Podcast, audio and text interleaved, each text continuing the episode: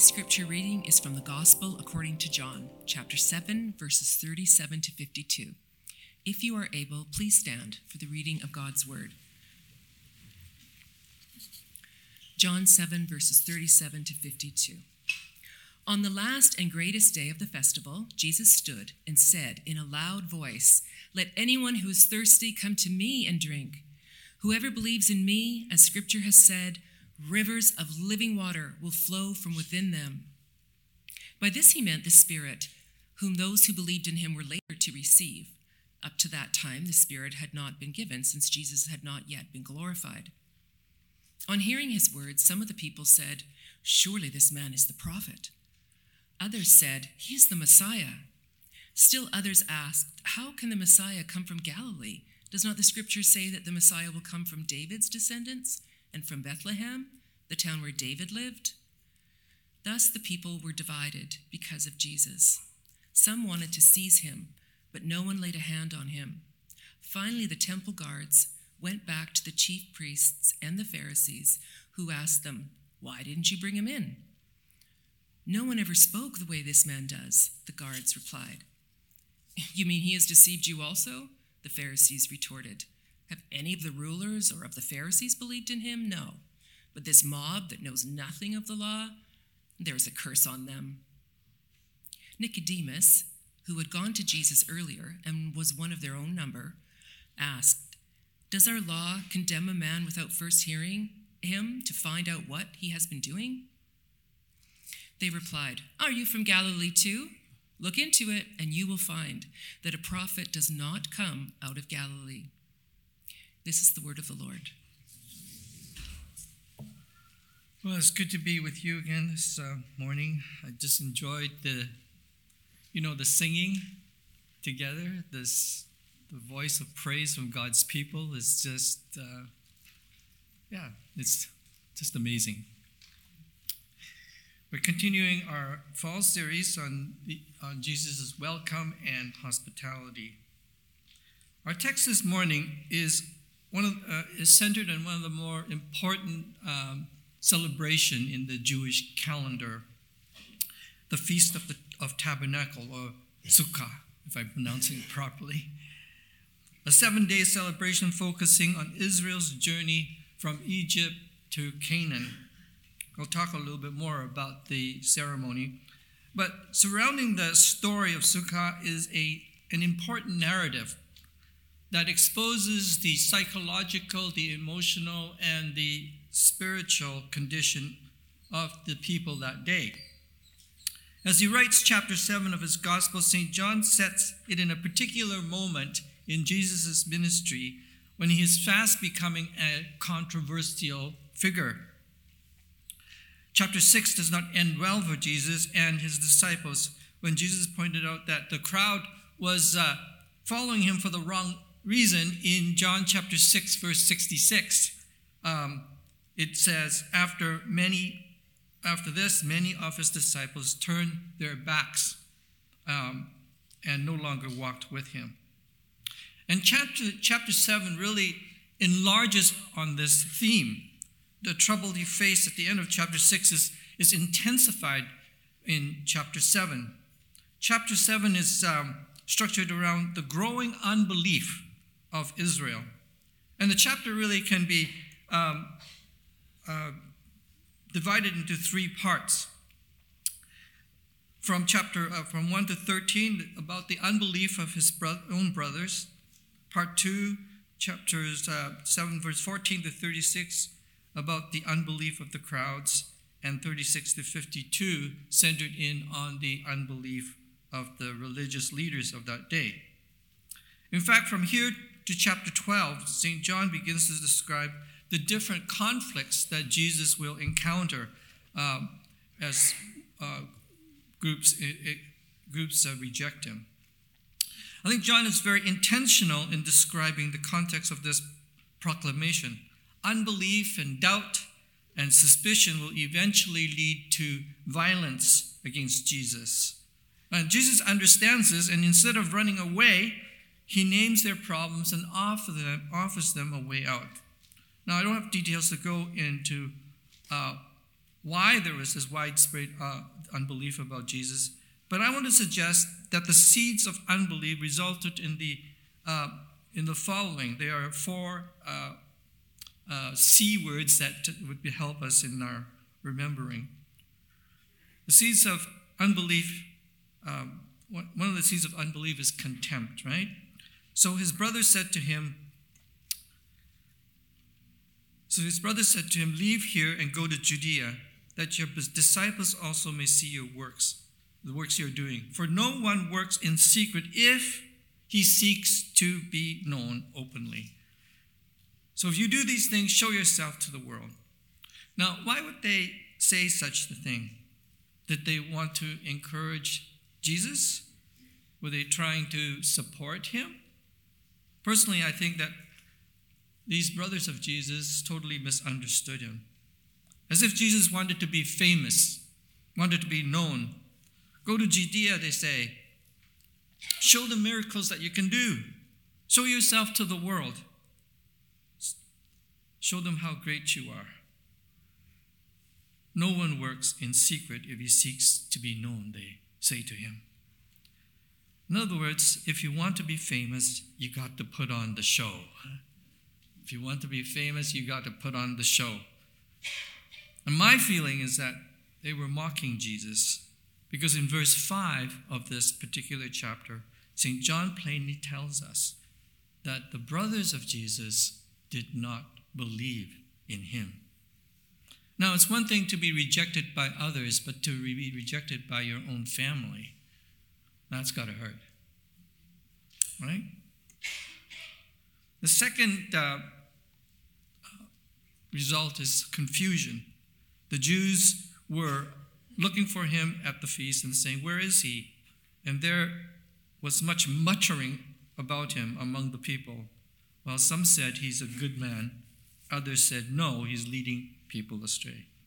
Yet for the fear of the Jews, no one spoke to him about openly about him. So there's confusion among the, the people of that day of who Jesus is, what his teaching is all about. Right? The third, uh, I guess, product of unbelief is a critical spirit. The Jews therefore marveled, saying, How is this man, how is it that this man, how is it that this man has learning when he has never studied? Have you experienced that? Yeah. Where are your degrees? right? Show me your experience. Who was your teacher? Which university did you graduate from? Right? Fourthly, um, cruel intentions. The Pharisees heard the crowd muttering these things about him, and the chief priests and Pharisees sent officers to arrest him. St. John is careful to note that unbelief of the brothers, the crowds, and the leaders was the background to the Feast of Tabernacle in this time in Jesus' life. Now, the Feast of Tabernacle or Sukkah was um, the last of three important celebrations in the Jewish calendar. The lesson of Sukkah was to recall Israel's total dependence on God in their 40 years of wandering through the desert. In these temporary, they built these temporary shelters. They would eat together and they would gather uh, strangers around to share a meal. And in those moments of hospitality, they would be recalling God's provision uh, in parting the Red Sea, in freeing them from Pharaoh. Uh, yeah, and feeding them with manna from heaven and causing water to uh, pour out of rocks. And they remembered that once they were not a people, but now they are the people of God, part of a larger story, part of a larger community. They would be reminded that life is fragile and temporary. The imper- impermanence of their shelters was to remind them that their personal possessions were not meant to be permanent. What was meant to be permanent was their relationship with God. And their wanderings in the wilderness of a picture of the transitory nature of this life. Now, on each day of the celebration, a ritual related to water uh, is performed. The priest would uh, blow the shofar or a ham's, uh, ram's horn from the top of the southwest corner of a temple. And another priest would carry a golden pitcher, led a joyous musical procession to the pool of Siloam in the city, old city of David. And this pool and the Gihon spring that fed it was Jerusalem's only source of water. So it was a precious uh, water supply. At the pool, the, pl- the, priest would plunge the pitcher into the water and recite uh, Isaiah 12, verse 3, which says, With joy you will draw water from the wells of salvation. And then they would return to the temple with a golden pitcher of water, join other priests who were carrying the wine offerings, and they would pour their libations onto a silver funnel on the great altar um, in the court of the woman. And they sang praises called the Hallel, Psalm 113 to Psalm 118. And The Levites also sang and played musical instrument. In the mixture of the water and wine at the altar symbolized the life and joy associated with the Holy Spirit. After this service, the service, priests holding willow branches marched once around the great altar, reciting uh, Psalm 118, verse 25. Save us, says Hosanna. We pray, O Lord, we pray. Give us success or, or send prosperity. It makes sense for an agrarian society to beseech God during the driest year, season of the year, to, for help and pro- protection. And then, following the singing and chanting, a great silence descended on the sanctuary. And the people felt and listened to the wind reflecting on the personal, the spiritual significance of the water rituals. Finally, a benediction closed and the celebration, and everybody went home and gathered under their sukkah or the tents, temporary shelters. Now, many scholars believe that it was during this time of reflection that Jesus stood in the midst of that. So can you imagine that? All the singing and all the waving and the calling recalling of uh, Psalm 118 Save us, save us, save us. And in the quietness of that moment, Jesus stands up and says, Right? If anyone thirsts, let him come to me. Right? Let him come to me Uh, significant proclamation concerning the ritual they had all participated in, and it's a reminder of them of Isaiah's prophecy. We read it earlier today as a call to worship. Come, everyone who thirsts, come to the waters. And he who has no money, come and buy and eat. Come and buy wine and milk without money and without price. Isn't that wonderful? In the middle of this dry time, driest time in their life. The offer of God is to come, drink. So, in contrast to what was going on in the hearts and the minds of the crowds contempt, confusion, criticism, cruel intent in the midst of all the rejection, Jesus offers acceptance, right? If anyone thirsts, let him or her come. Now, I've mentioned this before, so I won't dwell on it too much. The generosity of God expressed in the gracious offer of life to all who are willing. Everybody, everywhere, anyone. You hear that inclusive nature of Jesus' invitation. No one is excluded in this invitation even those who reject him, even those who do not believe in him, even those who have evil intent towards him. He says to all of them, Come, come. He doesn't say if you're good enough, come. He doesn't say if you have, you know, some position in life, come, or you're mentally unfit, come. All come, anyone, everywhere. But here's the caveat if anyone thirst, right? If anyone thirst, even though the offer to everyone, yet at the same time it recognized that only those who are aware of their need, expressed by thirst, will appreciate what this means for them. Those whose lives are dry, those who have come to an end of themselves. Someone have said, you can laugh without reflecting on your life, but you can't cry without asking the question, why? Why? Dr. William uh, Ward, a noted preacher, once said, We should be thankful for our tears, for they prepare us for a clearer vision of God. And a clearer vision of God is what is what humanity is desperate for, especially in the times in which we live. Isn't that right?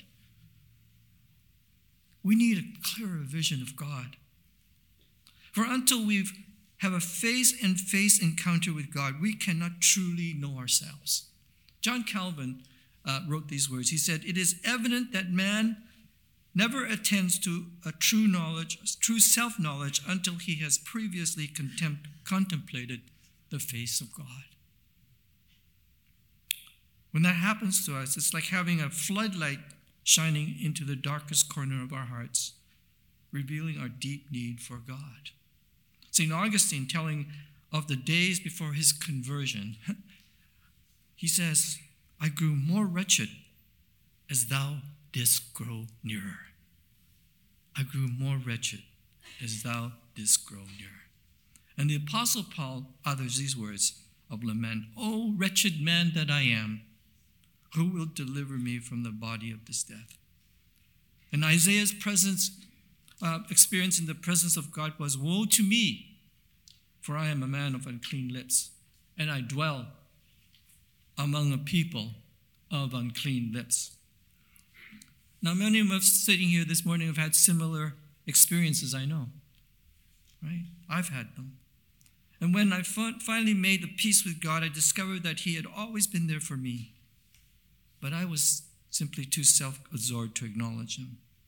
And when we're finally able to honestly face our spiritually parched life and our deep need for God's refreshment and healing touch, we discover that God is not a domineering father ready to criticize, but a loving one who accepts us for who we are. He knows us better than anybody else, even better than ourselves and a wise, and he's a wise guide for the for the for us to become the person we long to be. Right? If anyone, if anyone thirsts, come.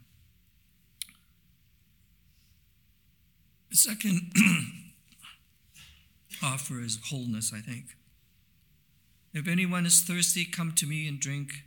And the unsaid, the unsaid part, I think, is drink and your thirst will be quenched. There will be no more need to thirst anymore, for we will be satisfied. Os Guinness, in his book The Call, begins the story with a wealthy businessman giving a speech at a Harvard Business School. And he says, uh, this businessman says, he says, as you know, he said, I've been very fortunate in my career and have made a lot of money, far more than I ever dreamed of, far more than I could ever spend than, any, than my family needs. Then, with a tear rolling down his face, he continued, To be honest, one of my motives for making so much money was simple to have the money to hire people to do what I don't like to do. But there's one thing I've never been able to hire anyone to do for me, he says find my own sense of purpose and fulfillment. I'd give anything, I'd give anything to discover that. Here's the thing God has placed a sense of eternity in our hearts, and no matter how we try, we cannot shake it. It's nagging feeling that a sense of being incomplete, a feeling that there's more to us than meets the eye, continues to haunt us. And it is a quiet voice in our inner person that refuses to be silenced even in the face of dying and death. Those of us who do funerals and memorial services know this. All things being equal, death, no matter how natural the causes, always feel a bit unnatural and unwelcome and shouldn't be allowed to have the last word. In his book, uh, Things Unseen, Mark Buchanan, former pastor of New Life Community Baptist Church in Duncan, my home church, recalled the death of his father, and he writes these words he says, thinking on it, I'm both happy and sad at once. It's almost too painful to remember and certainly um, too beautiful to forget. It speaks more of things to me that I can note or explain. It's eternity in my heart. It's a taste, however elusive, of some other thing, some unseen thing. It is a reminder that the world is not enough and that every bone and cell in me knows that it's a desire for something that earth can make me thirst for, but never quench. Even agnostic uh, Bertrand Russell, who spent most of his life trying to disprove God, towards the end of his life, wrote the, this, these words he says, Something in one seems obstinately belong to God and refuses to enter into any earthly communion. He says, I care passionately for this world and many things and people in it. And yet, what is it all? There must be something more. There must be something more in the midst of the broken beauty of planet Earth, a lingering vision a hint, an echo that affirms our inkling that more than what we see with our eyes and touch with our hands and feel with our hearts is going on. Through this hint, God's continue to prod us and beckon us, lure us towards our suspicion that more is at stake than what we experience in our small little world. The truth is this we need God. And the sooner we gather the courage to look in that empty space in our hearts, the sooner we will recognize that the only relationship with God will fill it. The only relationship with God will fill it. Thirdly, Jesus offers renewal. Anyone thirsts, any from thirst, let him come and drink. Whoever believes in me, as the scripture has said, out of his heart will flow rivers of living water. Did you hear a switch in that proclamation? The one who thirsts will become a source of living water. Out of his heart flow rivers of living water. In Jesus, those who drink from him, that is, believe in him, living our lives after him, a change is going to take place. And some of you, uh, most of you here would have experienced that change in your heart.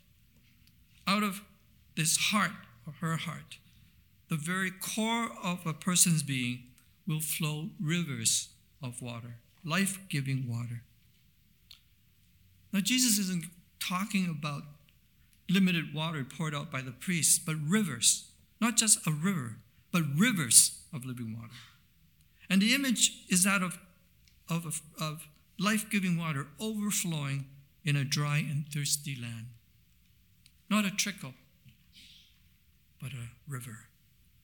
And when you think of the river, rivers around the world, the Thames, the Rhine, the Ganges, the Yangtze, the Mekong, what happens around those rivers? Life happens around those rivers. Right?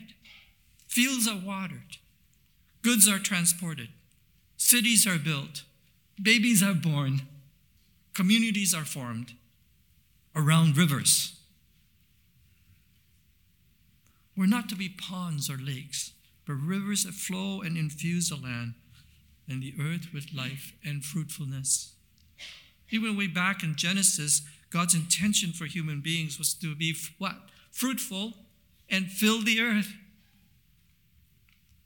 Now, what does it say about life in the Spirit?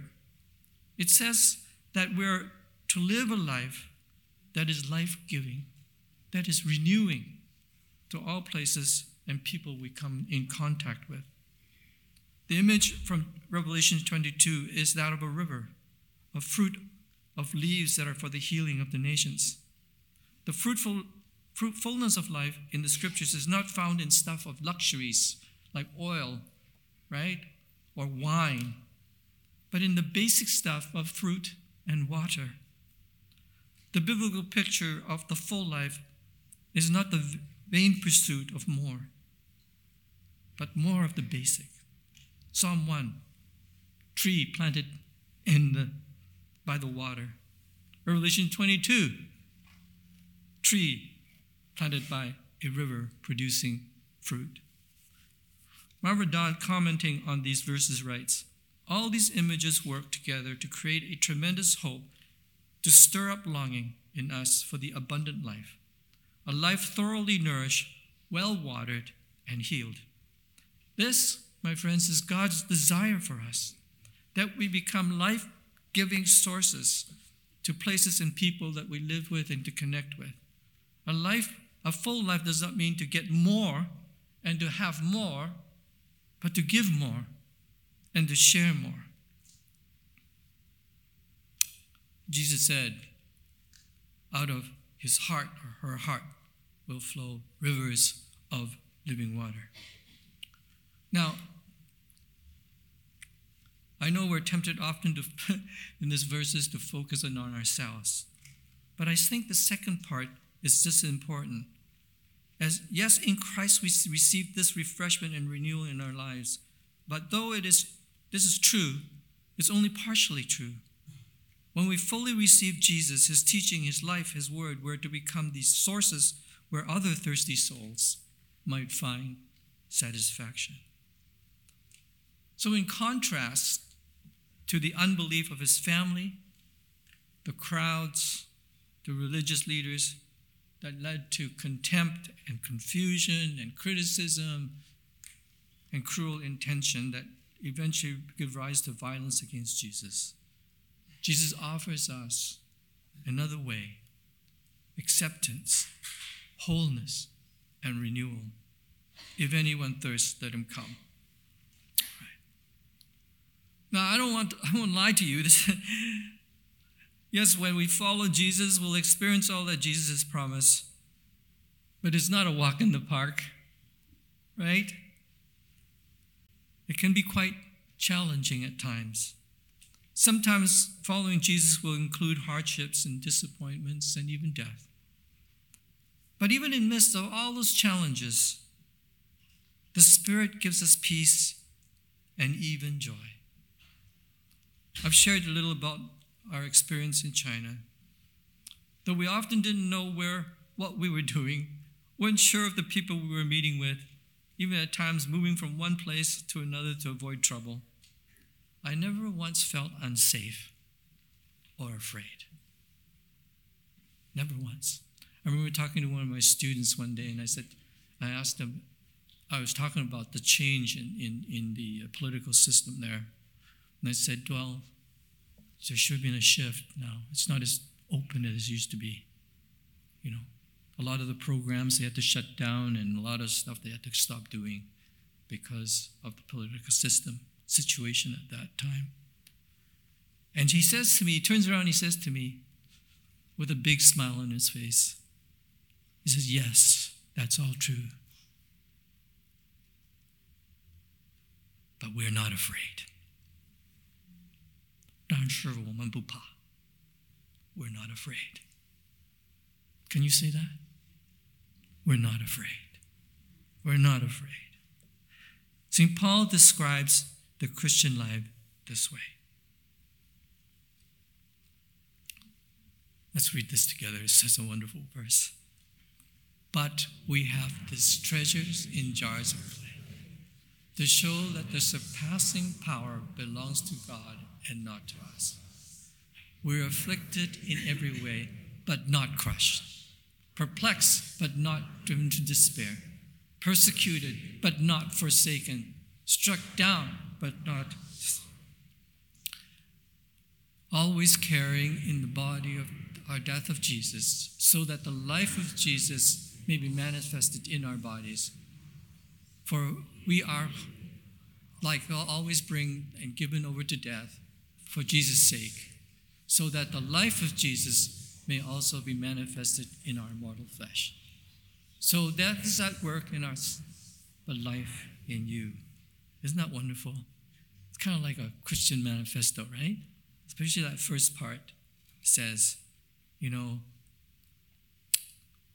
persecuted but not forsaken, struck down but not destroyed, perplexed but not driven to despair. So wonderful. Perhaps this morning you recognize that you need Jesus. You need to, Him to fill you and refresh you. Or you're here today and your spiritual tank is empty and you're bone dry. I want you to take heart. I want you to take heart. You may be at a place in your spiritual life where wholeness and renewal can really take root and bear fruit. I suggest you take advantage of the prayer teams after the service. Allow these praying sisters and brothers to wash your life in prayer. You might be surprised by what God will do in your life. As the scripture says, therefore confess your sins to each other, pray for each other so that you may be healed. The prayer of righteous person is powerful and effective. Jesus says, If anyone thirsts, anyone thirsts, let him come to me and drink. Whoever believes in me, as the scripture says, out of his heart or her heart will flow rivers of living water. May the Lord bless you and keep you. Amen. Let's, let's pray. Father, we thank you for your word to us, that we can be confident in you. No matter where we've been, no matter the challenges we face, no matter the difficulties that we're experiencing in life, that in you we have hope. In you we have renewal. In you we can find wholeness. So I just commit each person to you today, especially the one who's hurting, that you would touch him or her with a new life and a new lease uh, on life. In Jesus' name I pray. Amen.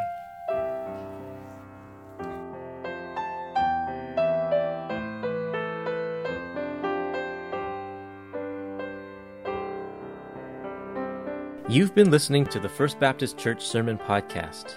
For more sermons and information about our church's services and programs, please visit firstbc.org.